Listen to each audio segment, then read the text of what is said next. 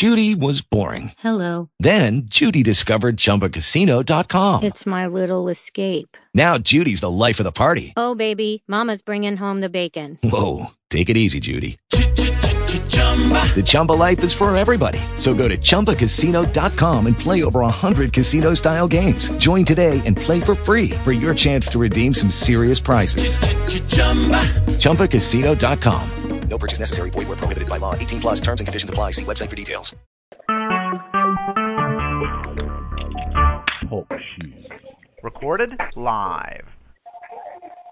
Well, hello, hello, hello out there in my listening audience. Hey, it's your girl, Barbara McGee, and this is Straight Talk from the Hired Brush. And I've got my co host here and some wonderful guests tonight in the penthouse. And I want to start off by just saying that this is uh, a wonderful day uh, today. What do you think about that, Rodney Best, a wealth expert? Are you there? Hi, I, you know, I had a beautiful time out in the Bay Area today, seeing people smiling and uh, and people were actually saying hello. So it, it seems like we're coming out of living out of that fear element, and we're starting to just relax and realize that we all need a friend sometime. Absolutely, and I need a friend, and I, I, I just am so happy that we're able to get together and have this kind of forum. We have a couple of special guests here in the penthouse once again. Uh, for part two, we've got a little bit of noise going on. I just wanted to uh, uh, say that we I do hear some noise there. All right, so I just wanted to start off by introducing Pastor Kwaku. Pastor Dr. Kwaku, are you there? Yes, I am. All right, and tell us again, just recap a little bit about your credentials and about the family um, uh, solutions that you run and you're co-head of. Tell us a little bit about who you are, what you do, and uh, how that relates to being a friend to the show. Go ahead. Okay. Uh, first of all, my name is uh, Reverend Dr. Ninana Kwaku. I have a, uh, you know, I have a doctorate in psychology. I have a master's degree in in uh, uh, social studies, social work, and uh, I am heading up an organization called Family Solutions Inc., where we deal with mental health issues and family counseling therapy. So uh, I've been in the Bay Area doing this for 40 years, and I intend to continue doing it for another 40 with the blessings of the Lord. Absolutely. Pastor Kwaku, we support you 100%. And then my special guest uh, coming uh, in from Berkeley, California, as I said, uh, for this show. This is chapter two, or part two, if you will, of the experiences going down in Berkeley, California, of the youth uh, at Berkeley High School, which uh, I know several uh, wonderful people that are art graduates, gone on to uh, UC system, gone on to some of the black colleges across the nation, and have just made the best out of their experience because they came from Berkeley High. And it was such a progressive, such a step up in education. So we have Monique Law. Hello, Monique. Yes, I'm here. Sorry for the background noise. I had you on mute, and um, I'm at a city council meeting, and I stepped out in the hall for this radio program, and I appreciate the invitation. Absolutely. Well, we appreciate what you're doing, and we thank you for what you're doing. Now, you are the Berkeley Youth. Uh, uh, help me. Tell me again your title sure. and how that sure. relates to young people in trouble in Berkeley. Sure. So I am uh, a member and also a uh, co-advisor of the Youth Council for the Berkeley, Albany, Emeryville NAACP chapter, the oldest civil rights organization in the country. So the NAACP, as you know, is committed to excellence and to advocacy for people of color. Um, our black students we are currently supporting, and they are in uh, struggles that they're enduring with regard to discrimination, um, racist death threats, allegedly sometimes a so-called joke, which we do not find funny. Um, there's microaggressions on a daily basis, also for UC students that are a very small number. I graduated from UC Berkeley, and I heard Pastor speak of his credentials earlier. So if you want my background, I'm UC Berkeley graduate class of 82, political science, and my, my Juris Doctorate degree, my law degree from University of San Francisco. And then I practiced law for 25 years in Washington State.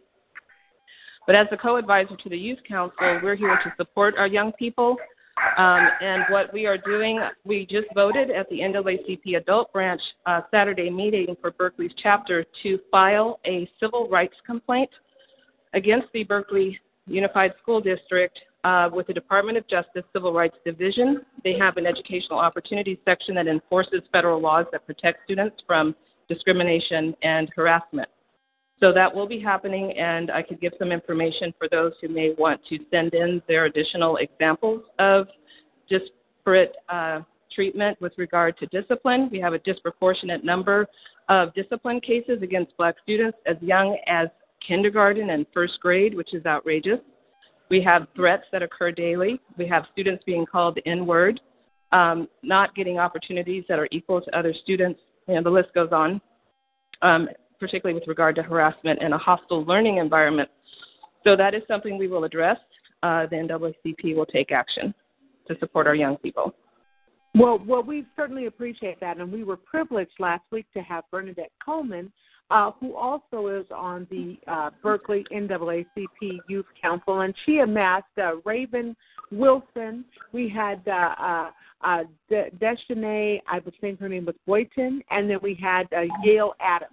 They were so mm-hmm. well spoken, and to mm-hmm. hear them just kind of uh, spill out their day, their activities, and then to hear them say how negatively this impacted them and how they didn't know how to handle it, and then to hear them say, but with all that, I still had to apply myself academically. Do you remember that, yes. Pastor Kwaku? How each one of those children, how they said, We're dealing with all this. We did our march. We responded as best as we could. We organized because they really didn't know that Raven was uh, someone who was uh, two texts away, who was affiliated with the NAACP. One young man who was a, a, a, a young man of color who was in the classroom who was not affiliated with the NAACP said that he would immediately reach out and become organized because he felt more safety in numbers. Pastor Kwaku, tell us a little yes. bit uh, in two minutes or so. Tell us a little bit about what do you think after witnessing that and ministering them last week? What do you think they're going through right now? Because you know there has now been this. Um, uh, as she spoke about, Miss Law spoke about filing, um, you know, paperwork to um, make this known that these injustices are occurring, and there has to be some kind of immediate action taken. What kind of position does that put them in in the classroom every day? Well, you know, first of all, let me just say our young people are experiencing this in 2015 here in Berkeley, California. I think that speaks to the lack the, of, of interaction on our part to educate our children about this system and how it works. A lot of people might look at that and say, "Well, we don't want to we don't want to pass on stuff to our young people." But I, it, it's better to to give them the, the, the right information so they will have information to fight with than for them to go out there blind. They they're probably still in shock about this whole thing uh, I have people call me and say, "Man, in Berkeley, I can't believe it." I said, "Brother, racism exists all over the planet. It's just not in in, in Berkeley." And people are surprised because Berkeley is supposed to be one of these places where it's been one of the front runners in terms of of people rising up and fighting against systems. But for for African people, it's still 1960. It's still 1960. We have not progressed a long way. I I sent a, a text to a, a, a what's it, Stacey Dash today. She was talking about how we can overcome racism through education and integration. And I had to remind her that we integrated and started a long time ago. I was part of an integration process integrating white schools in the South in the 50s. And today in 2015, our young people still have to experience that. The only thing is they're not equipped to deal with it because they don't know what it is. It's not pointed out to them. The parents are not talking about these things. They they're acting as if they don't exist any longer. So I I, I still believe that these children are going through a shock a situation where they don't know what to deal with and why, and they're probably wondering why wasn't we made aware of these situations, you know? And so um, I, I think they're just still they still in a lot of stress and shock about it. Right. Well, Miss Law, I want you to know that we here at Teacher 5CL and at Straight Talk, we opened our hearts and our doors. See, we were there at the Barbara Lee, uh, Representative Barbara Lee and uh, Congresswoman, I mean, Barbara Lee, and there were several uh, city officials there at uh, St. Paul Church, which is the mm-hmm. uh, First AME church that is right there in Oakland that serves that greater area. And uh, mm-hmm. it was just really shocking when we were there and we were there to stand with the young people. I knew in, in intrinsically that they would be present uh, to speak mm-hmm. their mind and to get it off their chest so that people could hear the story. And what was mm-hmm. starting to happen was is people were requiring more information about it, and they were giving their story to the news. I think uh, some of our local, I don't want to name any names, but some of our local news stations, and then they say they killed the story. The story was mm-hmm. never actually rendered, never showed on the air. So here we mm-hmm. have our children with a real situation, and so mm-hmm. my point was, who do they call? I mean, who do they mm-hmm. call when there is a date given, December 9th, and there's an right. imminent threat? And yes, uh, correct. Uh, and, and it's not like we haven't seen this, I mean, the word lynch is a very, uh, in our um, culture, it is a very serious, it's linked to uh, an enormity of terrorism that we have endured for centuries in this country. So it, it, it really brings about realism and action. So let me mm-hmm. ask you.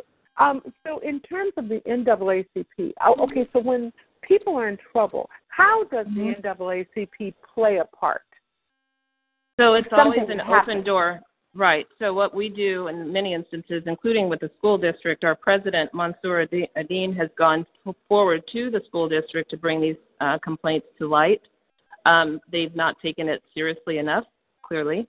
Um, so that is the reason we're escalating to the Civil Rights Division of the Department of Justice to do a full investigation and to call for action, including on this young man who apparently admitted to uh, throwing out this racist uh, death threat. Um, on December 9th, the school is planning some assembly of some kind, but we're not finding their plans too adequate. There's a black parent student group meeting this evening, and they've prepared psychologists, professionals who can provide the healing and support and encouragement that the pastor was talking about. Also, I think a number of us in the NAACP have an education, having been born in Alabama myself in 1960, and my parents also having to integrate the schools to the uh, invitation, well, they were addressed by Ku Klux Klan members as they came onto campuses in Alabama and Mississippi and Tennessee. So we have um, some education amongst ourselves as this middle generation, if you will, my 50 age set, that our 20 year olds and younger. I agree with Pastor about the need for them to be empowered and educated. That is a very big role that NAACP has played for over many years, 100 years and uh, we'll continue to do so. So sadly, as you may not know this, I don't know if you know, but with Mizzou, there's a day of solidarity with um, University of Missouri undergoing the threats that they've had, where students, uh, black students, have had to be escorted and uh, to safety.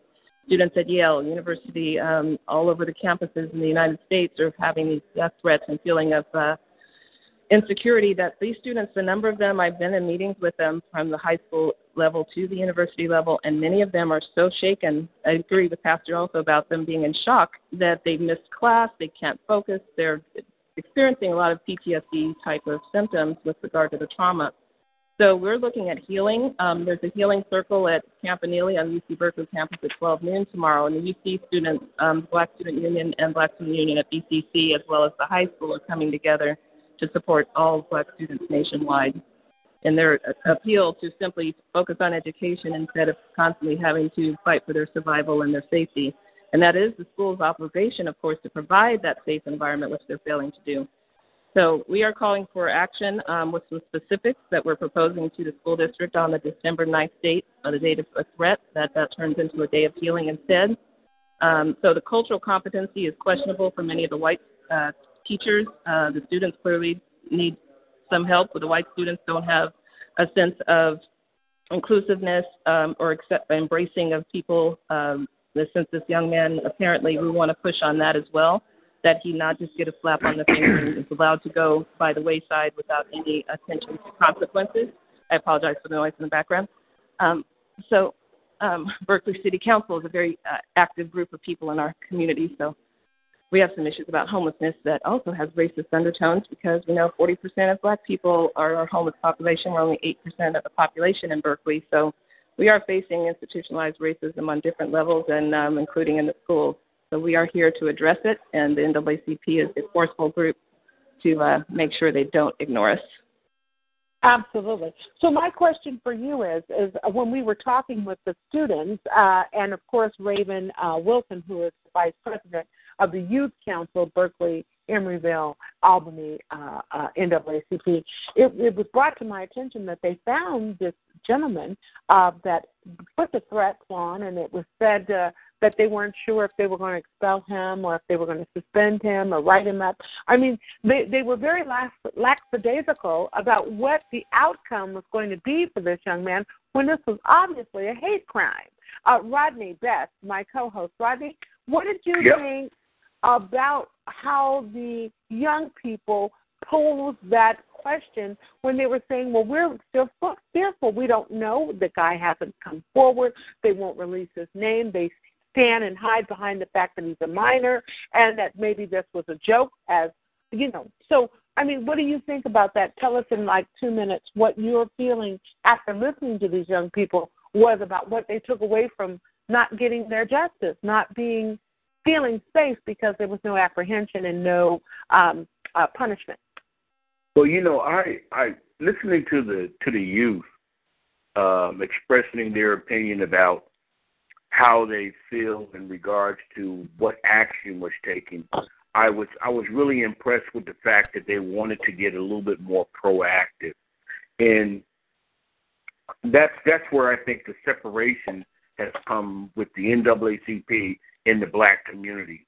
The black community doesn't really recognize any proaction from the NAACP, and I think the only reason that that is there in prevailing is the fact that we don't have any media exposure to the good things that are going into the community, but we have a lot of media exposure on bad things concerning black. You know, I, I was listening to a, um, a speech that Martin Luther King gave back uh, years ago, and how the the word black was uh, synonymously made a very negative thing. And right now, today, folks, we're doing the same thing. When we're talking black crime, we're talking black uh, uh, challenges. You know, I I I, I listen to you know um, um, to both the doctor and, and the and the and the attorney, but I I think we've come a whole lot further than what we give ourselves as people. And we need to expand on how do we fuel the positive into our children's minds. And the proactive thing that these kids were looking for was not to go and say, I'm going to sue you, I'm going to take you to court, I'm going to charge you with this. They want to see something where there's going to be some stoppage. You know, stop. You know, and, and I don't I don't hear I don't hear stop coming in out of America today.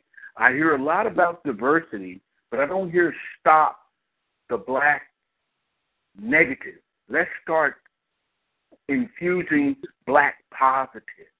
I don't I don't see black positive. You look at uh, you look oh. at the media; it's not there. How can we infuse black positive? Mm-hmm, mm-hmm. Well, well, uh, Pastor Kwaku, could you uh, uh, uh, kind of uh, give us some background on what happens when someone is in fear, someone is threatened, someone is treated differently, and then still has a certain expectation? What does what does that what does that come up with in terms of their ability to socialize, their ability to be able to uh, see themselves as value? How does that relate to our children? Well, I, I think what it does is, is that it, it creates another layer of division. Uh, you know, diversity, uh, the brother was talking about, you if you're a black child and and you experience these kind of things, when you are in an environment where it becomes predominantly white, like Berkeley High is, then Amen. It makes, it makes you feel very uncomfortable. You don't know who to trust. There's nobody to, for you to reach out to. So it creates a lot of anxiety. We have people who are taking medication strictly, our children in schools now, who are taking medication because of they're anxious, uh, they don't know how to to relate to their environment. So it creates that kind of scenario in your mind. And I can say, you know, I remember as a young man uh, a long time ago, and I'm probably telling my age here, but I integrated to school in 1957. And and when we went to the school that morning, they had a they took the flag down and they had a black dummy hung with a rope around his neck hung up on the flagpole. And I'm thinking, what in the world are we integrating here for? There's no way we're going to learn anything here, you know. And so I think it creates the same kind of thinking in the in the in the in the mind of the child who is experiencing that that right I can't focus on work. I can't focus on calculus or, or English or, or science and none of this stuff because my right. mind is constantly, uh, you know, in, in, be trying to observe things going on around me so that I can make sure that I'm safe. So it cre- it creates that kind of a situation where people are feeling very unsure of themselves. And, right. and I think the advantage that we had in my era versus now is that our grandmothers and people prepared us before we went out the door that these things were going to happen. Beware of this. Watch out for yep. this. Y'all, you stick together. Look out for each other. That kind of mentality. Now we live in a society where people are more individualistic, and yep. and and and you start uh, uh, carrying on a conversation that has to do with blackness, and even black people will run away from you. So you know we have a lot to do. We have a lot of work to do, education wise you know, and uh, and I like to have to say some. The NAACP has been is great. is a great organization. It's just like any other organization. Some of them are more effective than others. Because I was arrested myself in Boston during the riots during the early '60s, and you know who got me out of jail? I wasn't in jail five minutes. The NAACP came and got me out of jail Mm-hmm. and and threatened to sue the Mhm. city of Boston for everything that was worth if they didn't charge me or let me go right then. And I Mhm. was only standing up for a sister th- that uh, you know the, these white people that decided they were going to disrespect because she was by herself with two kids. And You see, that, these- Can I- that, oh, I want Barbara, to can just I break in interject in real minute? quick. I, Oh, I oh, want to okay, as well. Go, go, go Yeah. ahead. Go ahead, And- Mrs. and- Miss but- Law. but what I Miss was Law. to say is a lot, a lot of people a lot of people think that the NAACP is just like ambulance chasers. You know, they're Mhm. not. They they But- they look whenever something comes up. If it's real, they will come to the rescue. But you got to have the right power. Absolutely. Go ahead, uh, Miss Law. Go ahead. No, I I wanted to address two quick things. Um, I agree that we need a paradigm shift with regard to a focus on the positive as opposed to the negative roles in the media. We have taken that on. On the day after this incident, we called a press conference at the NAACP, and eight different media outlets came. It was in three newspapers and on two TV channels. We also reach out to black media, and we try to encourage that. We also provide a number of programs for empowerment and black pride and power and excellence that these young people are supporting themselves through education. And so that is something we speak to, and we actually provide a number of workshops. We provide a Black History Month throughout the year. We constantly have that message being shared. I also disagree with respect to NAACP being a meaningless, empty vehicle of some kind. Um, we do have problems where it's not quite the uh, activist group that it was of the past. But Thurgood Marshall, I think, would be happy to see some of the activities that we are doing that he did many years ago. Whether it's individual advocacy or for a large um, school that we're addressing the issues with the entire school district, our president and our members, they're all volunteer. Nobody gets paid in NAACP, of course, at the uh, local level. So when they go to a school and they meet with that teacher who's trying to discipline the second grader and expel the second grader, that was the NAACP. When they're at the school district and they had a noose out on the campus at Berkeley High School, that was the NAACP. When they had other incidents, that there was something else that happened, uh, yearbook where it had a racist reference in the yearbook at Berkeley High Yes. School. NAACP Mhm. came out about that.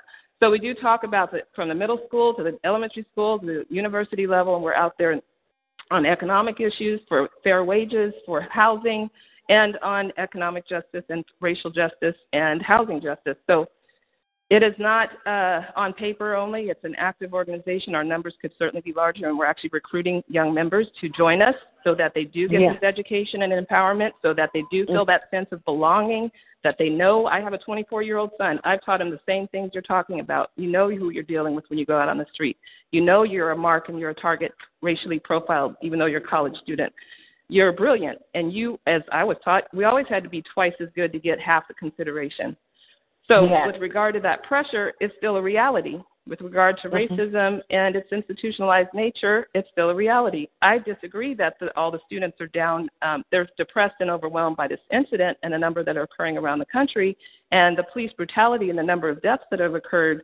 But they are brilliant young people. I was out at the march with the Berkeley High School students when they walked out last week. I work around the corner, so I just went out in the street and walked up with them they had their speeches down, they had their presentation, they talked about nonviolent marching. Anybody that's not about it needs to leave.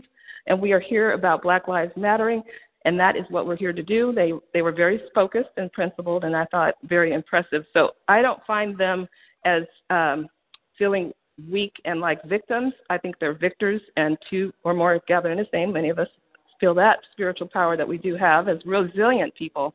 So the message to me is that Black folks are resilient as ever and that we have to fight back, and they're doing so nationwide. Social media is another area that Black Twitter, uh, Facebook, uh, social media is very alive right now with a lot of messages going around to encourage that positive image of Black people. So the mainstream media, I agree, is hardly trying to share our positive stories, but we talk about our students who are excelling, that are going on to the university, that have gone into professions.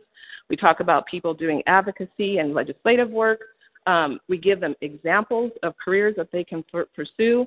We have networking. We have all kinds of events that we're trying to do, and we do street, you know, level grassroots uh, organizing as well as legislative um, and political. So, um, and it's not just NAACP. There are other organizations coming together. Healthy Black Families is an organization in Berkeley that had a forum with Black psychologists on Saturday, talking about the linkages between racism and uh, the race, the economic gap, the opportunity gap, you call it, not the achievement gap, the opportunity gap for Black students in the schools.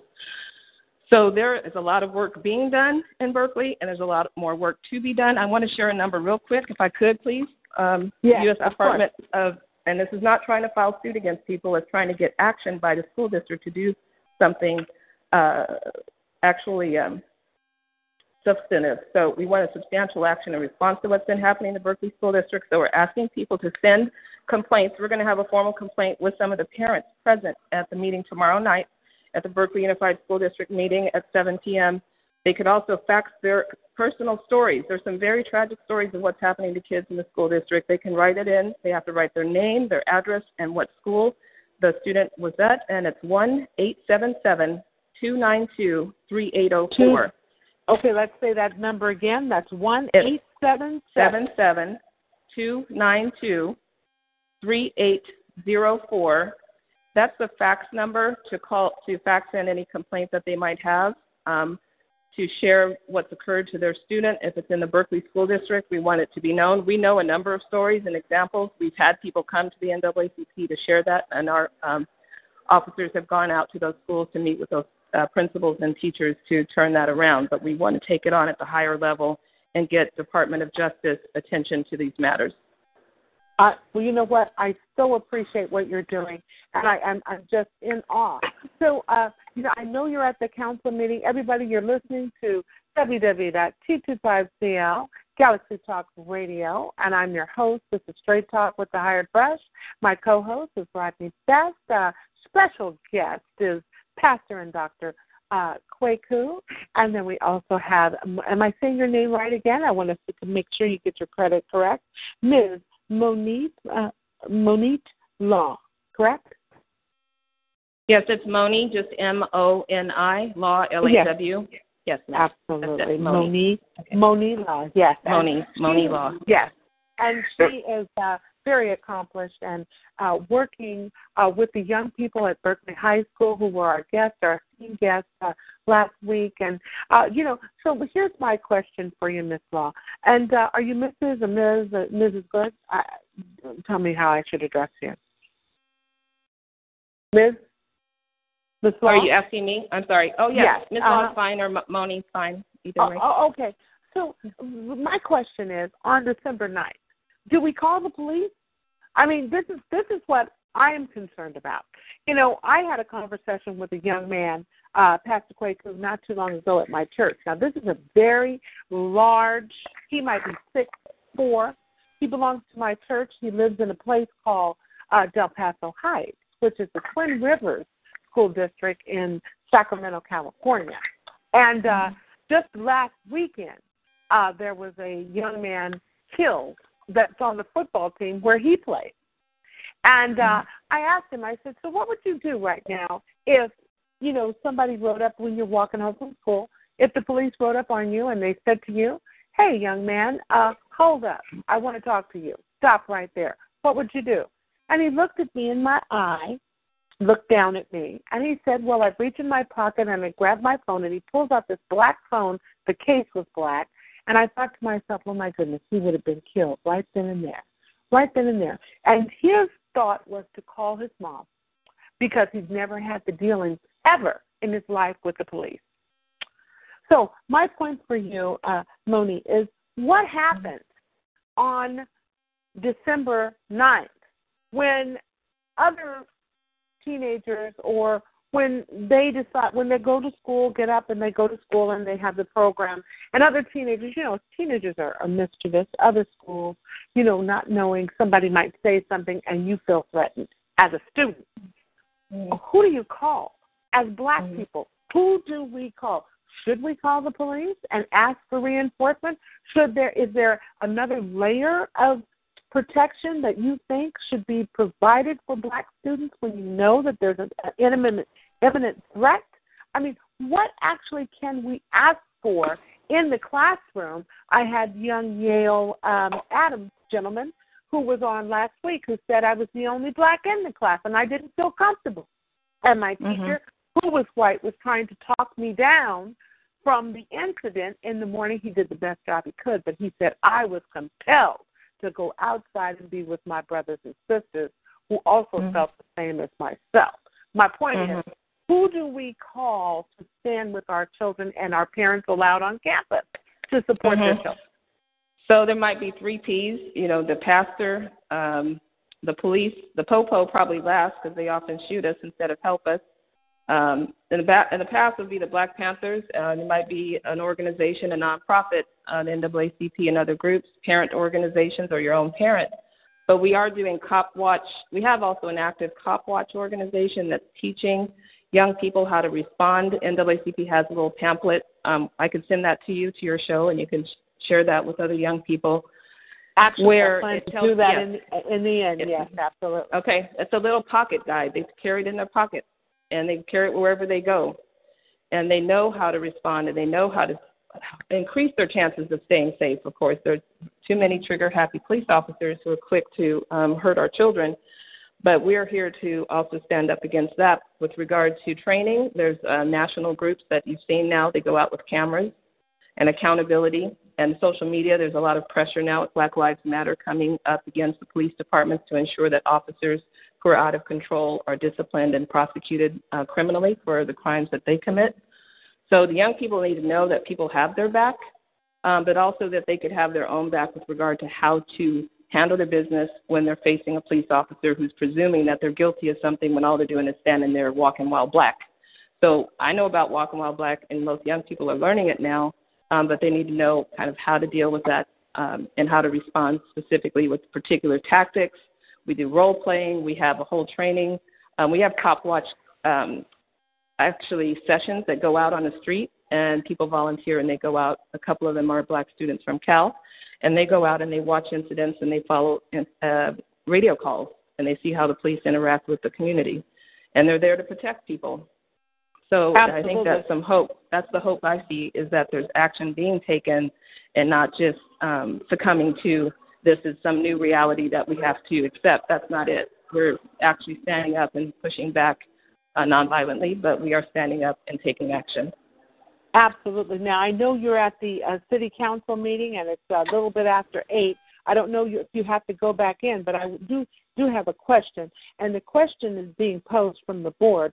The question is, uh, uh, so how can the citizens who are concerned for the young people uh, be of service?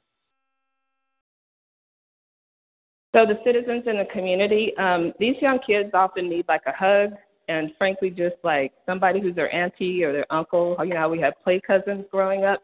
Um, we're extended family. So um, if you're an ally, what they're calling allies or people, uh, white people that are supporting Black Lives Matter or Black people generally, Black youth, um, they could be supportive by listening and responding as needed, not trying to take the mic or lead or take over. But for the Black community, we need to be there, I think, as their extended family. When I went out there and I talked to a lot of the kids, they know me. Some of them know me by name, or they call me Auntie Moni. I give them a hug, and they feel that reassurance. So I think a lot of them, what I've heard is because they are a small number. I agree with what Pastor said earlier.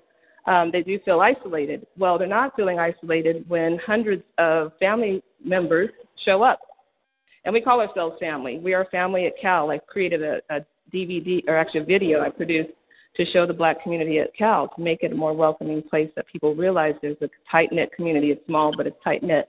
So if folks come through from UC Berkeley, uh, BCC, the community college, um, other professionals in the area, Berkeley High graduates would be really beautiful. Is for those who are high Berkeley High graduates that say that's not the kind of school that I want to have representing me when they don't respond properly to an incident of this nature. So they police as far as that, I think they should have additional security. They have resource officers on campus. Um, most of them are African American actually, um, but they need to have additional backup with regard to any copycat or crazy nonsense that might try to bust out because they should have people feeling protected that are there. Um, so we can do it as med- members of, of this community, our personal bodies in place to stand there in support of the students and just have a listening ear. Just be there to listen to them and to give that wise counsel. Like Pastor said, they need to know, okay, this was in the 40s and 50s and 60s what we went through, and sadly, 40 to 50 years later, you're still going through it. Here's what you need to know. You're a beautiful, brilliant, bright, young black person, and you are everything God made you to be, and nobody can bring you down. So you lift your head up high, and we're going in with you. So we all go arm in arm, standing together. So they're very well organized. I've seen the students actually organizing this action for tomorrow at 12 noon, and they're going to march um, through the city and and, and, make and some noise. This mar- and why don't you go ahead and tell us where this march is going to be?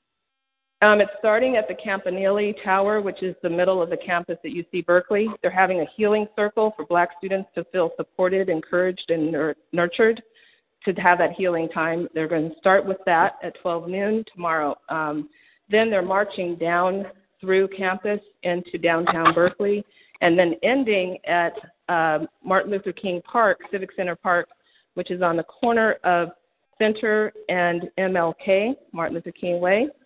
And they're mm-hmm. having a celebration and a time for people to feel supportive of each other. So if folks want to support Berkeley High students, Berkeley High is directly across the street from the um, the Martin Luther King Park uh, Civic Center Park. So where we end will be right across the street there to support the Berkeley High students, but we're going to start at the university in support of Mizzou and other universities going through racist attacks and march through the city and end up at the park. Oh, that's beautiful. That's beautiful. I, I just really want to support you, and I know if you've got to go back into the meeting, I plan to have uh, Pastor Kwaku talk a little bit about our mindset how we go forward, how we become more positive. I'm going to have Rodney. We've got some callers that are going to weigh in, and then we're going to go over these uh, cop uh, Berkeley cop watch cop watch cop watch. Yeah, yes, the, yes. yes, the pamphlet, the pocket guide that I have here, and I'm going to read it so that if you uh, would like to, uh, Pastor Kwaku, do you have a question of Miss uh, Moni before? Uh, no, I, that actually, you know, I just like to add too, you know, that I totally 100% support uh, all of the philosophy that she's talking about, and and certainly we need to be more educated. And I think the cop watch is a, is a great addition to what's going on. But I also think that probably I was just thinking of this while she was talking on the phone. We need to have a hotline where people can call 24 hours a day whenever they're victims of racism. You know, uh, yes. black people feeling threatened, where they can get an immediate response. Because you might call the police and it may, may if it's a non-emergency thing, you may never hear from them till the next day or whatever. And if you right. pull your phone out and start filming stuff and with the police, you never know how that's going to turn out. So I think yeah. we need to have a, a, a complete, uh, you know, something for ourselves that we can contact, and they will be there to support us. And uh, I think that's one of the things that I'm going to be working on. It just gave me a great idea to, to find a way to, to create a hotline for people to deal with these kind of issues. I love Yeah, that, that is idea, Pat. I love idea. that. Mhm. Mhm. Can I say something to that? They actually have a Oh. similar thing on Twitter. So people do tweet out messages. So when people get arrested or there's an incident, the message goes out immediately, and they have a network of a number of people throughout the country in Black Lives Matter. But old school picking up a phone and having a crisis hotline to call into is a beautiful idea. I would love to see that happen. Absolutely, absolutely, and we support that here at t25cl.com, and that's what you're listening to. You're listening to Galaxy Talk Radio. I'm your host, Barbara McGee, and this is Straight Talk with the Hired Brush, and we are talking with uh, the uh, Berkeley Youth Advisor, uh, Miss Moni Law, who has been advising the young Berkeley high school students in this recent incident that has shocked our, our nation and our state because with Berkeley as it is and how it is, you know, we have really thought that uh, our young people in Berkeley High would be exempt. And we really thought, in my mind, that they were having one of the better, more greater, more enriched uh, educational experiences. But then we found out, Rodney, remember what the young man told us last week? He said that they have a, uh, Berkeley High is one of the only schools in the state that has a, a uh, uh, African American Studies department, but they don't have a teacher to administer the classes and uh, someone like a dean that would be over. Rodney, why don't Right. you weigh what he said? Wasn't that shocking? Yeah, we uh, we had, I had mentioned in regards to when back 45 years ago when I was in high school and this this exact same incident occurred back in Somerset, New Jersey. I'm trying to get some of my uh, classmates to weigh in on it because we were held at gunpoint from entering the school and out of our proactive uh, request, we received um, a Black History Department and we had more black educators that came into the school system that allow the kids to receive the knowledge from someone of the same skin color, and, and we, we we really felt proud about that. And this young man said, "You know, we have that today too, but we don't have a, a, a African American, a black, a colored, a Negro, or slave, as the names we we recall, teaching us." He said, "We have someone who's of European descent or some other nationality," and Mhm. and, and, and, and when he when he said it, you know, I, I wasn't surprised because the requirement for black literary education has really gone back and and it's up to us as people to to step up and do something about that. I don't know how we can when we you know we, we're we're apathetic in the voting for education.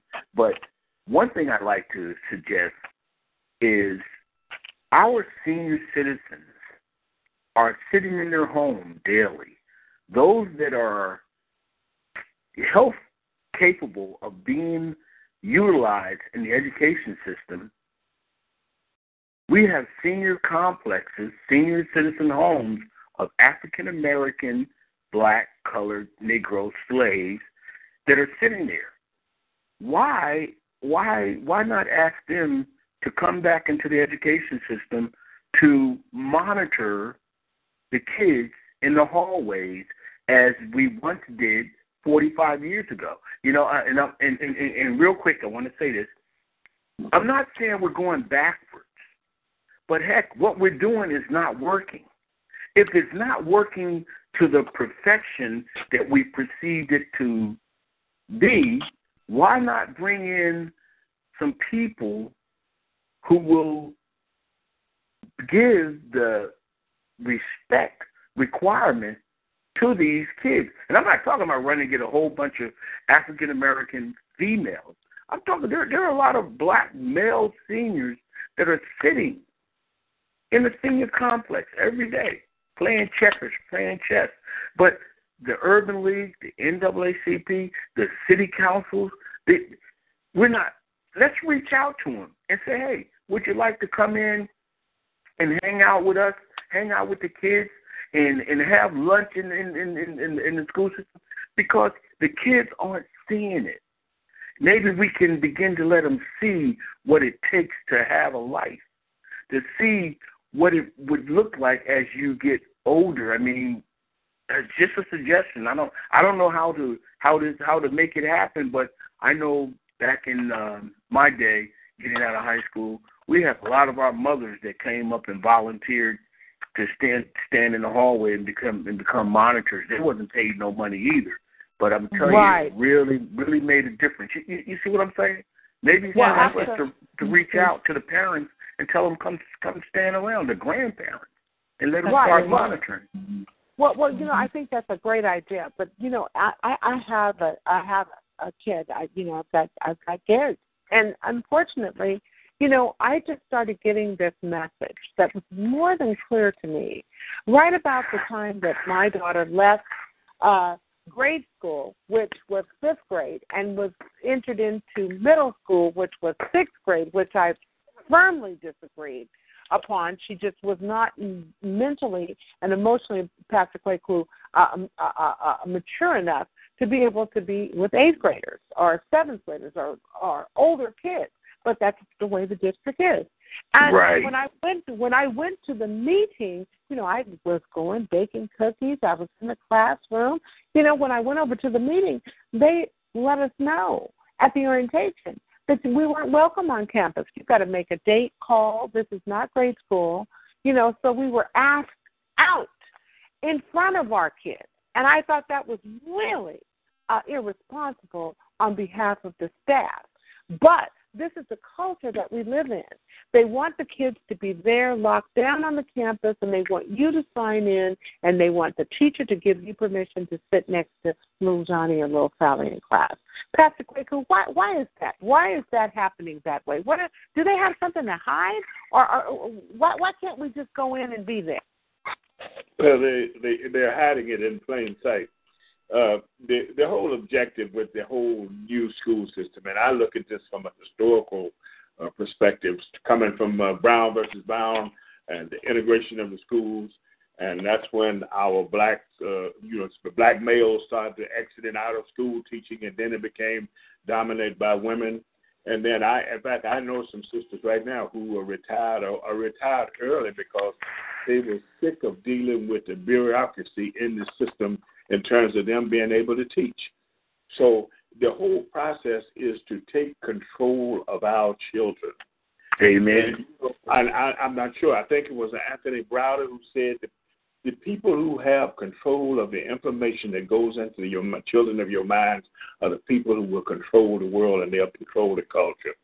And so we have allowed that to take place. We, and one of the reasons is because we don't have any political clout one of the things the sister was talking about in the NAACP. We we have these organizations. We have a lot of organizations, but we really don't have the kind of power to step up and really facilitate the things that are necessary for our communities and our families to be healthy. And I think that's where we have to go. And that requires a, a whole lot of things. That requires economics. That requires taking control of our schools, or creating our schools outside of the realm of the so-called public school system. So, uh, you know, we're going to get exactly what we are getting until we step forward and try to take control. I remember when they uh, took music out of school in Oakland, and we went down there. We marched so in the middle of the night, and the city council sat down after 12, 1 o'clock and refused to vote because all these families was down there with babies in their arms and when when we would, had to leave, they know these families got to leave because they got to go to work, their kids got to go to school. Then they vote some other time later on on the process. We, uh, as long as we allow them to control that dynamic, and and we put our children in it, we're never going to have the the the the gravitas to you know to be able to control the information. We have to be able to control the information. So we have to have, and I think I mentioned this at on a show, previous show. When you go to Asian people, they go to public school, then they have their own school when they go back to the community. We are going right. to have to do that. As as as much as our people don't want to hear that, because some of our own people look at that and say, "Well, that's like discriminate, reverse discrimination, or uh, we're not integrating like we should." Well, integration isn't working for us. Martin Luther King, Martin Luther King said it before he died. He said, if we are ever going to reach the, the levels of, of, of respect and freedom that we are uh, uh we are due, we're going to have to find a way to do it that do not depend on the sympathies of white folks. If we are going right. to sit around and wait on enough liberal-minded people to come about, we are going to lose a whole bunch of generations. Mm. Well, so you so you you you you're saying diversity. See, diversity has shrinking our numbers of being able to actually go forward and make make a make a statement. I mean, exactly. when you when you diversify the community, it said, okay, we got this many blacks, we got this many, this many, this many, and we are very well diversified. But as the kids got older, they moved away. So that means the grandparents were still there, but they were out of the school system because they didn't have a child. And they, the other child moved away, and they were moving new people into the community. And today, right. we're beginning to see it. The NAACP, she everything that she said out of her mouth tonight, I concur with. But they say they're seeing it, and see diversity has moved into Berkeley, and now they're starting to see it. Wait a minute, hold it. Where's the representation? We're right. back. Right. We're not. We're not back at square one. We're back where we need to do something. Where's the rep? How did Berkeley get white? Yeah, exactly. White. exactly. It got white because of the Exactly, diversity. Yes. You know? Exactly. We We- don't mean that we don't we don't mean that negatively in the sense that you know we do as black people, as a black woman, a parent, a, a, a citizen, a good citizen, a, a Christian. I do want to coexist with my neighbors, but the problem that I'm finding is that it has become a uh, echo crow going on, not Jim Crow, but echo crow. In the sense that in the sense that we're being priced out and that and that we we are we so when they come into the neighborhood they're not bringing their children. They're not bringing young people to replace them. So what's happening is we're starting to find that our kids are in school with people who who are well, let me put it to you like this in order for my daughter to go where she's going i had to get an inter uh, departmental transfer so, how many people know that language? When you see that this is not working for your son or daughter, do you know how to go to the district and demand some some other alternative and get it? These are some of the things that we need to share with one another because it's important for us. Uh, Patrick uh, go ahead and weigh in, and then um, we're going to uh, talk a little bit about this Berkeley Cop Watch. Yeah. Go ahead. Well, go ahead. First of all, I, I, I agree with you. I, I like to coexist with my neighbors too. Doesn't matter who they are. But we have an old African proverb that says, uh, it's a sin for me to want for myself what I don't want for my neighbor. Mm-hmm. And and the problem is that our neighbors now are only looking out for their benefit and we are left without any avenues by which to you know to to go out there and let it be known what we're about and what we want. And and we have to. We are the only group that can't make any demands anywhere because we don't have political clout and we don't have economical clout. So it's time for us to. The beginning of that is, I believe, and I talked to a bunch of educators and other doctors and stuff, is that we have to start getting to our kids in kindergarten. And we have to start educating the new group that's coming up now so that 20 years from now we won't be experiencing this. We've we, we've moved for 50 70 80 years from the 50s and 60s but we're still in 2015 we're still in that same horrible uh, place of limbo where we we are not making any progress. Sure you can look around you say well there's a lot of so-called african americans blacks who have progressed and have became rich, and some are even political in, in political seats, but they don't have any political power. They're in those seats. It's just like uh, I remember when Elihu Harris was the mayor of Oakland. It it was not the black people in Oakland who put him in power. It was the white money from down south that put him in power. And so we can have all the people we want in important jobs. If their job is to protect their constituents, then we are going to be in trouble a long time in the future. Mm. I want to go to Miss Miss Law. Miss Law, um, what do you think we as parents can do educationally in terms of being able to combat the system that's working against us? What can mm-hmm. we do to make sure that we have an opportunity to be uh, equally uh, uh, treated uh, in the classroom uh, in terms of the outcome of how our children are counseled. I think it's very important to understand that, you know, when we're tracking, when we're being tracked in our education process from the beginning of school all the way through, what ends up mm-hmm. happening we're not even given some of the right courses by the time we get to high school to be able to go to the UC system, to be able to. Mm-hmm. So, what mm-hmm. do you say uh, in terms of your statement uh, to families that are struggling and feeling like they're being underrepresented in the school when they go to try to gain justice on how their child is being given schedule, mm-hmm. scheduling mm-hmm. in the classes, how they're being directed to their future, and how mm-hmm. that compares to a white student. Right. So the Title VI of um, the Civil Rights Act and educational opportunities have to be equal without regard to discrimination, which there's plenty of evidence of disparate, discriminatory treatment in the schools. What I would suggest, similar to an earlier idea, I think we're having a lot of brainstorming here because the crisis is creating a lot of uh, solutions. Um, as Frederick Douglass said, without pro- there is without struggle there is no progress. So we struggle, but I think we're going to make progress by having advocates. In Washington State, there was an organization that helped parents go into the school uh, to meet with the teachers, the principal, and the superintendent if necessary, to ensure proper education for students at their level. I heard you talking about your daughter's situation, and and I've represented students and I've sued school districts, but it's at the level of a parent with an advocate um, that happened with NAACP president. He went in, and I was told at this last NAACP uh, Berkeley chapter meeting on Saturday that this mother has to go into the school with her second grader who's had write ups in his file already. Um, and it was advised that you get copies of everything they write, but I think you should go not alone, but come with a support team. I'm thinking out of the box here, but um, a lot of people have local universities and community colleges, and some want to be educators. So those who want to go into education are um, young black people and or those going back for a second career or the elders. I like that elder council idea of people coming from a nursing home or they're in a assisted living or they're at their homes. They come into the schools and they assist these families to advocate for that child. So there's an IEP process. Are you familiar with individualized education plan?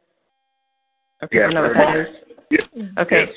So what I was told, and this was sad and shocking at the same time, well, not a surprise, but sad, that a number of black parents in Berkeley were starting to demand and request at least the IEP so that they could get individualized education plans, which is what it stands for. So you get the sit down meeting and you have the circle of people that work with your child and you work on their individualized uh, education to fit their needs.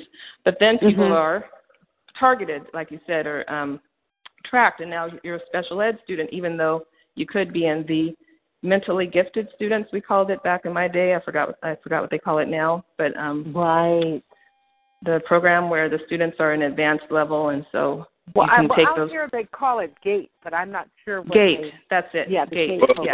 Well, mm-hmm. well, let me just tell you about the special ed situation. They mm-hmm. get about about a third more money for a special ed student, so they're mm. more than happy stick your child off into it, and you have to be mm. real careful about those IEPs. Mm-hmm. And you Well, really need to it- take mhm. somebody with you to the class that understands that whole process. Exactly. That's why I was saying that people who are educators, who understand it, and who are advocates, to be there with the parent so they don't get sort of uh, railroaded into a narrow corner, and that child is forever lost from the beginning. From kindergarten on, first grade, they're being tracked in the negative direction. So I agree that they have we have to be trained on what an IEP is about and how to advocate for a parent to get the best services um, and not to be in the IEP if they're not properly diagnosed to be in that level of uh, need, but if they need to be in the GATE program, we need to advocate for students to get into the GATE program, to get into the AP classes. You know, a lot of our students probably can qualify if they get the earlier training, like you said, you know, early primary education into middle school, into high school. It's too late when we advocate at high school level because they don't have the GPA and the um, SAT and the ACT scores to get into the better universities. So it's a long road, but we, we can step along every way with the student, the parent, and an advocate would be a suggestion just off the top. I, I just got one quick question. Yeah, uh, the one quick question. The background for my question. My granddaughter came in this weekend. She spent the weekend with her granddad. Whew, did she have some stories? She got an award at school, and I said to her, "Hey, where'd you get the award for?" Oh, I got the award, granddad, because I was being good in class and I wasn't talking, and my behavior in class was excellent. So they gave me an award. I said, well, who got the awards for getting A's and B's and doing their homework and, and, and, and understanding and comprehending the things that's going to assist them going in life? She said, oh, oh, they don't they don't get those out. They get those out uh, uh, uh, towards the middle of the year, or the end of the year. Mm-hmm. I said, so. So my question is, why is it that the school system is more looking more more uh, advancing towards their kids' behavior as mm-hmm. opposed to the kids being educated to do things or use things that's going to assist them in their life. I mean, is right, it that, right. Is, is, it our behavior it's going to no. assist us, or is it no. so? So, so white people not knowing how to deal with black students and, uh, and that's, having that's no what I, that's where I think that's where I think it's really what you know, uh, Doctor. Vic, that's where I think you really hit the nail on the head. Well, because that's why if they that's are if, if they are in our school systems, if we allow this educational t- uh, uh, path that's going there now to continue, then kids of minority status are going to be feeling very dominated because they are being taught about not having the ability to be someone who can exist because you're right. you're out of control. You're you're, you're but what about I got an A in that, but you're out of control. I got a, I got right. a, I got a B I got a B in history, but you're out of control. How am I out of Yeah. control? Because I disagree with you. I have my opinion, but I can't Mm-hmm. Right. express my opinion because you say I'm out of Well, control. well, how how do we Right. take that back? How do we take it back? Yeah, That's my I, I think. Yeah, I think we have to remember that this is not something that's been perpetrated on the kids.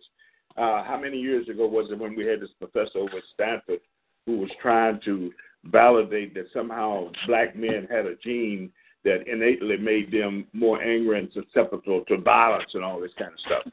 So they I remember that. always, They have always been about the business of trying to say there's something abnormal about us.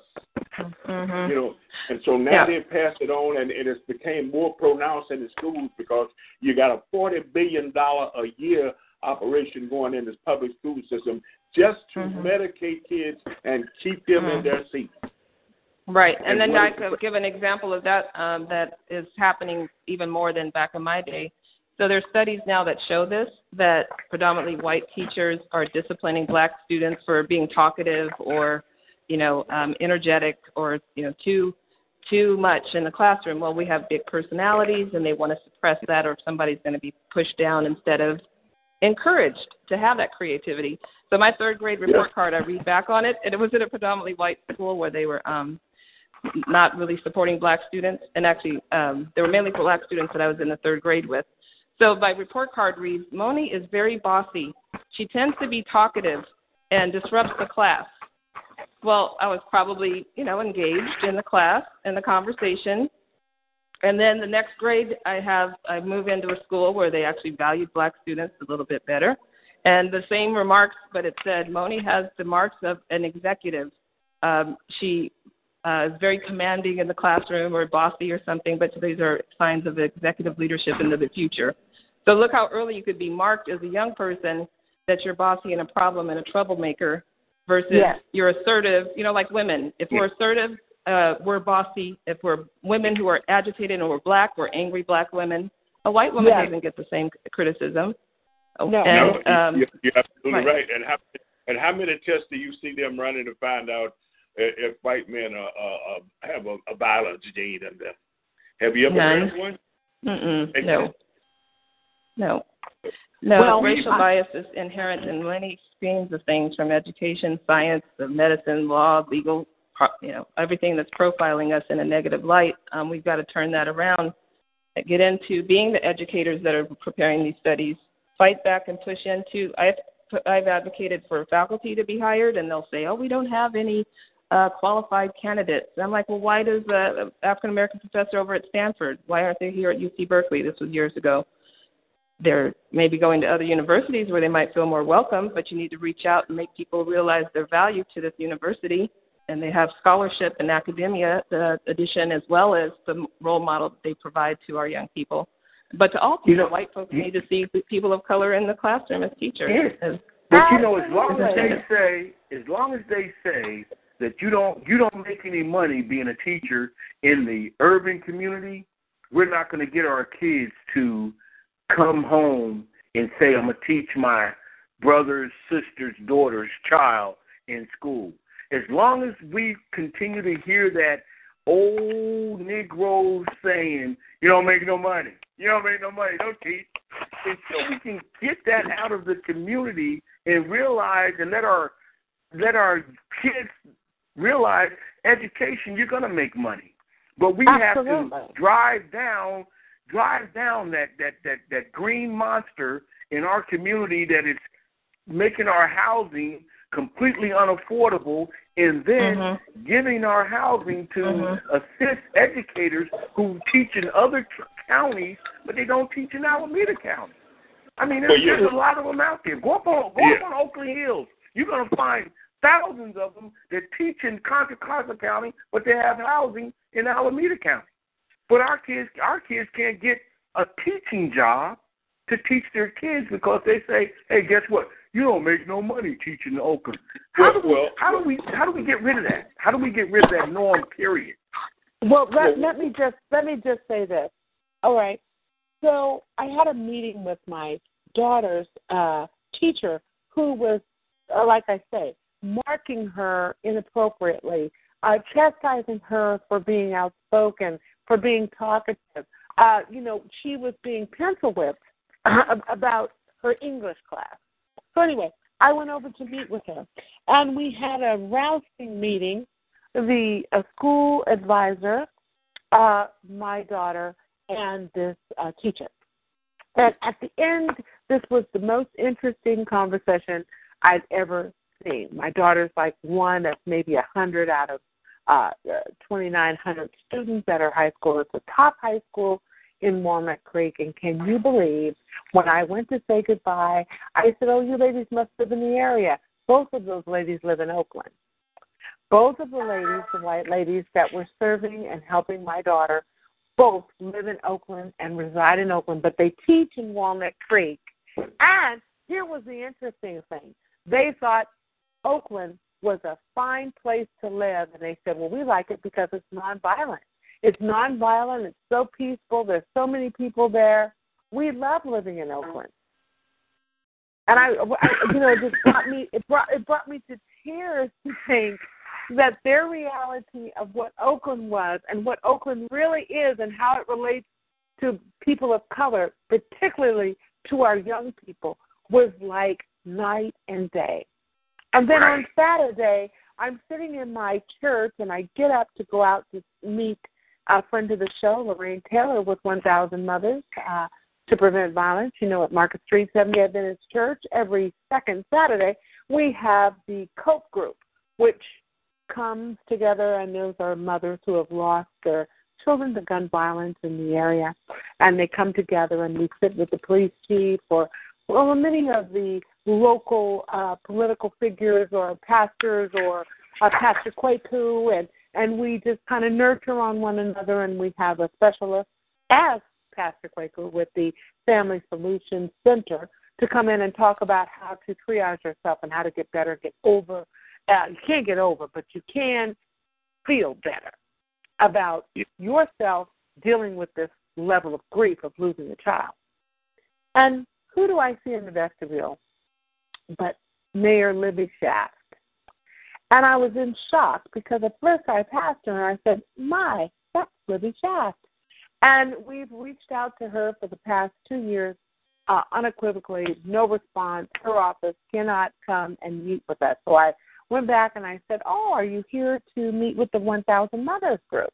She said, No, but I am here to enjoy the services. I said, Well, let me take you to your seat. So she came in and she sat with me. And uh, when she got ready to speak, she got up to speak, and her speech was the most interesting speech I'd ever heard. Her speech was that she talked about her birthday party, the fact that she's sending 50 kids to college because she's 50 years old and there's some kind of anniversary there and she picked out the kids that are going. And then she went on to say that, you know, here, now, mind you, Market Street Seventh-day Adventist Church has been in Oakland 90 years and it's an African American anchor church for Northern California for Seventh-day Adventists.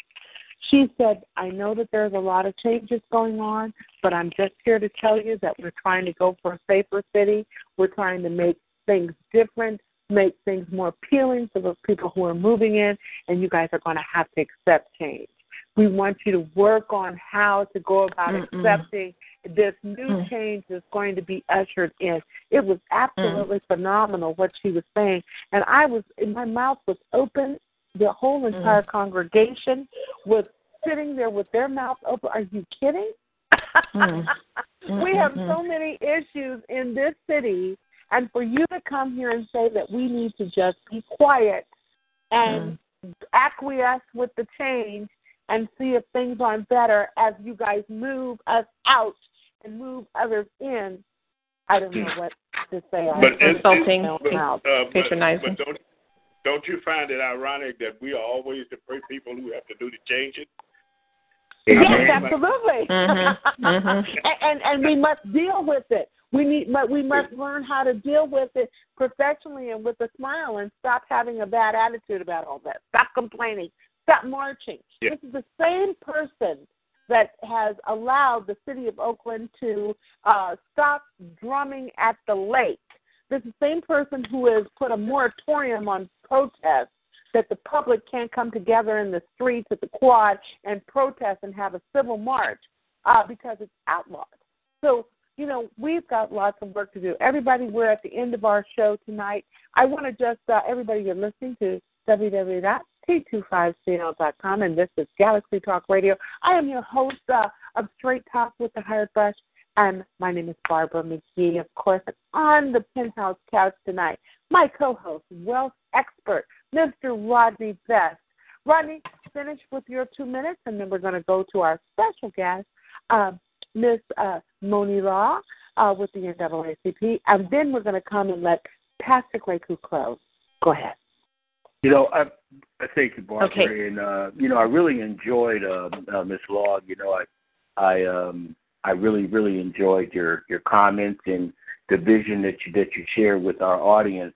The the only thing that I can really say is I look forward to talking about this more because I think the more that we express our feelings, the more solutions that are going to come to the table that are right there for us to seek and mm-hmm.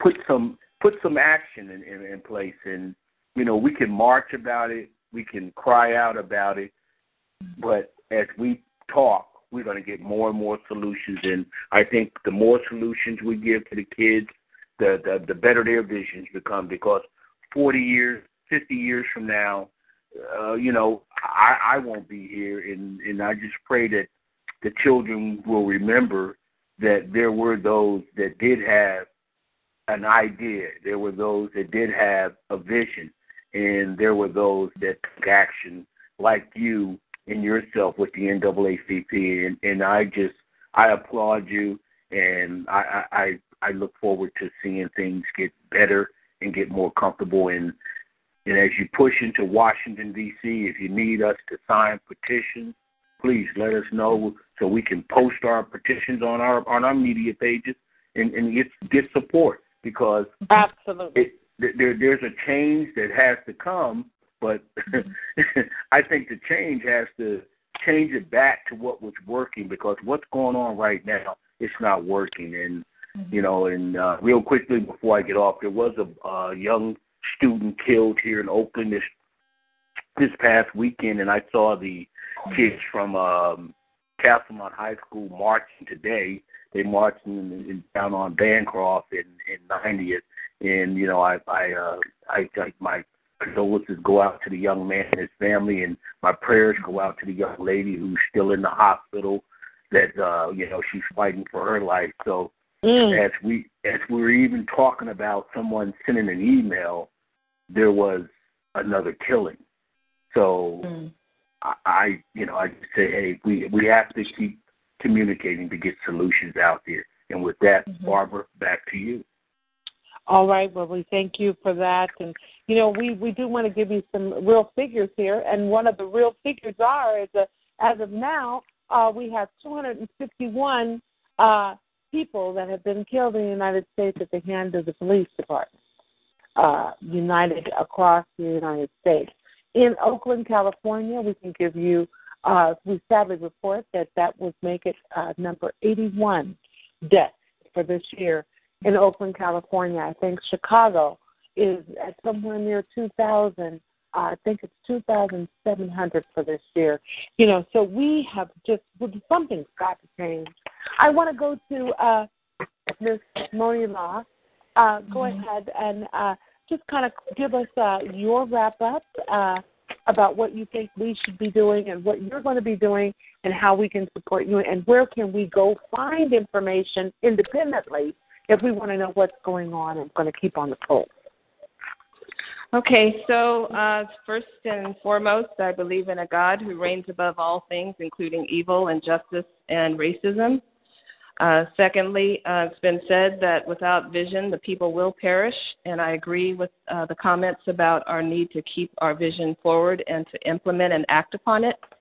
Um, third and final, with regard to where to touch base with each other, because I'm loving this conversation. I'm encouraged by it. Sometimes I get tired. I slept overnight, for example, with the homeless, and because um, Jesus calls us to feed and uh, shelter the homeless, not to imprison them, which we're trying to do here at Berkeley tonight. But um, when you get tired, you get encouraged when other people come together, and so this is a beautiful thing. Your conversation on this radio talk show I encourage a similar type of conversation to continue, but to actually implement an action plan. So I think we've had a number of proposed solutions, and maybe Barbara can summarize those and put them up on your website.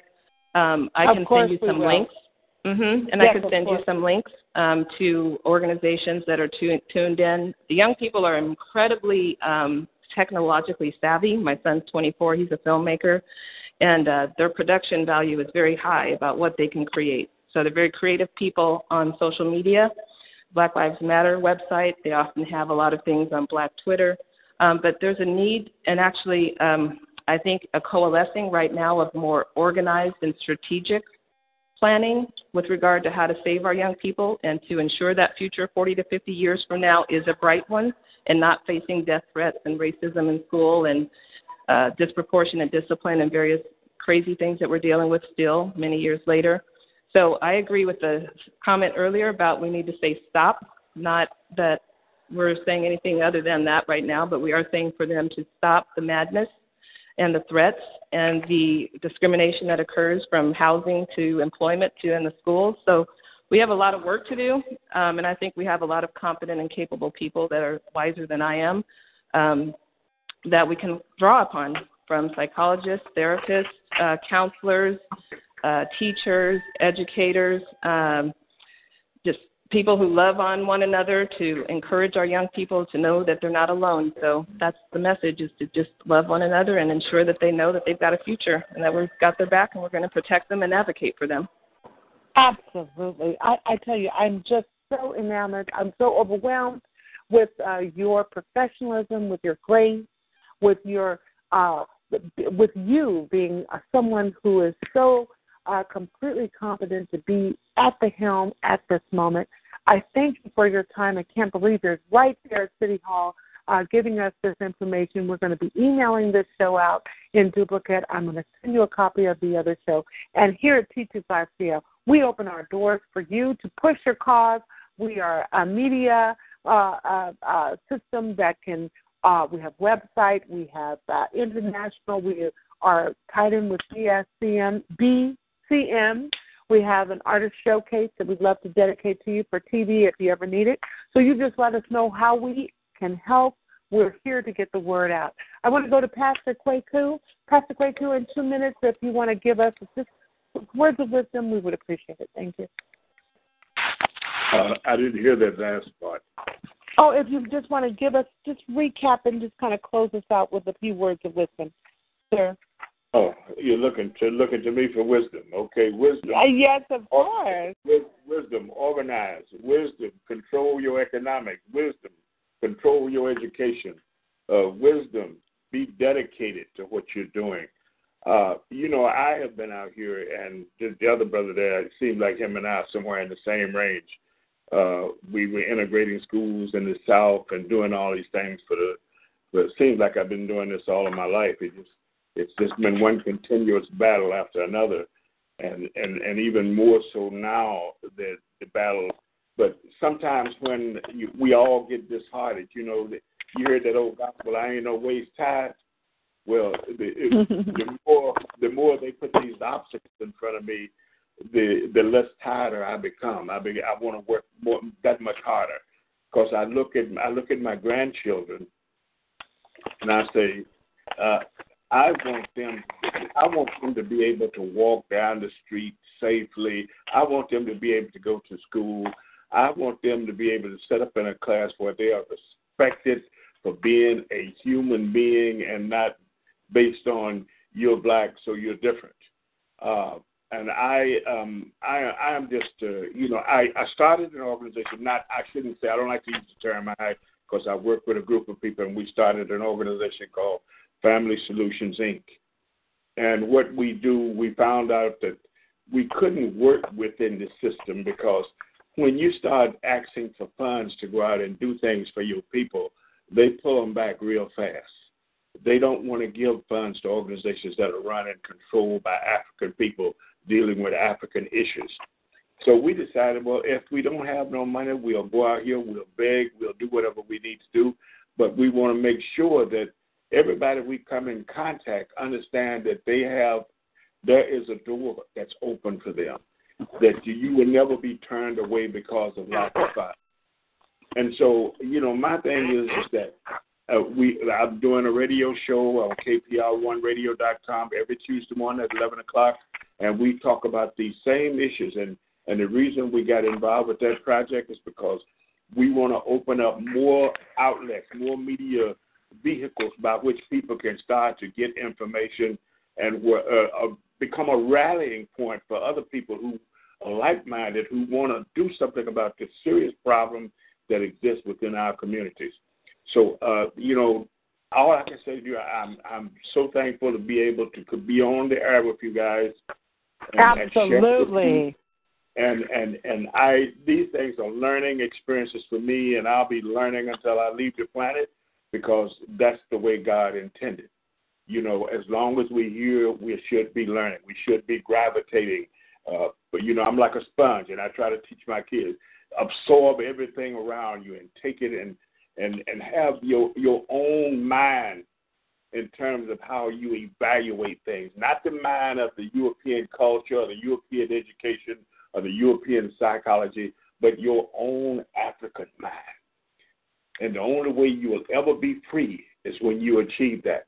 You may not achieve it through going out getting a job working in the system where they're paying you lots of money where you can move into the biggest house you want to live in. But when you reclaim your sanity, when you reclaim your identity, then and only then will we be free. Absolutely. I thank you, Pastor Kwaku. This has been uh, riveting. We want to thank uh, www.t25cl.com, who is our parent company, who has allowed us the privilege to come live to you. Uh, we want to thank our guest, Miss Monique Monique Law, uh, NAACP Youth Council. Uh, we want to give our blessings out and remember uh, the students of Berkeley High School at this time. I want to thank Pastor Kwaku, who, you know, his show is a on uh, Tuesday, same day, 11 o'clock a.m. on KP. Tell me again. KPR1radio.com. Absolutely, and we're going to support him as well. So now, on the website, you're going to be able to find some information from the NAACP, how you can join, how you can be a part of it, uh, courtesy of Ms. Law and uh, what are the upcoming activities. We're going to try to post that also on Straight Talk, so you can go there and find out more information. The NAACP does have a website, and this is coming from the Berkeley chapter. I, I just want to take uh, one moment. I want to thank you, Rodney Best, for being my best co-host uh, out there, Rodney. And, You're uh, welcome. I, You're welcome. I just want to go over a quick, uh, quick couple of minutes here. Okay, so in Berkeley, there's an organization that's called Berkeley Cop Watch. They have a pocket guide. Uh, their phone number is 510 548 0425. And they also have a website, berkeleycopwatch.org. But what they say is you have the right to be in a public place and to obtain, serve, and serve um, and observe police activity. If the police stops anyone, stop and watch. Write down the officer's name, badge numbers, car numbers. Cops can be identified by name or by badge number, and that is the PC section. They they they quote it here. Write down the time, date, the place, and the incident. All the details as soon as possible.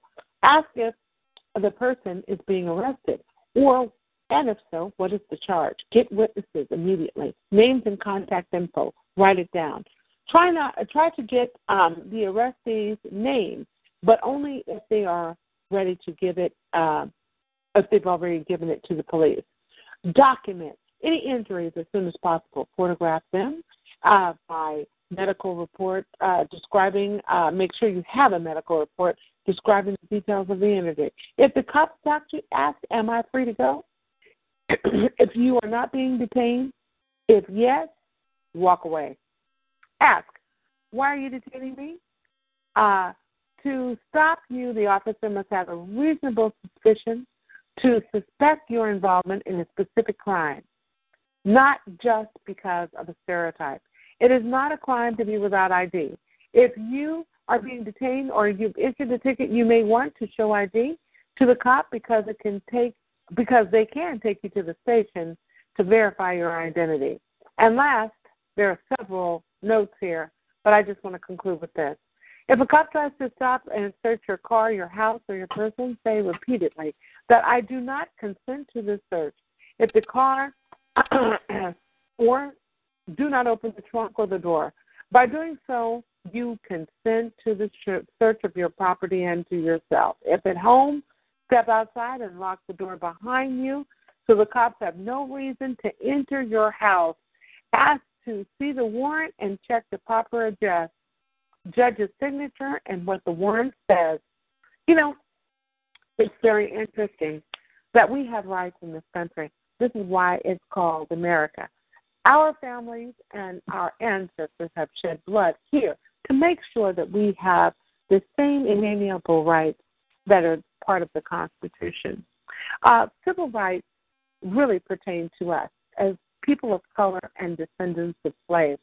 There's some things that we must educate ourselves on, and as we heard tonight, we also need to educate our children. Be proud, be brave. Berkeley High, we love you. Thank you so much, Galaxy Talk Radio T25CL.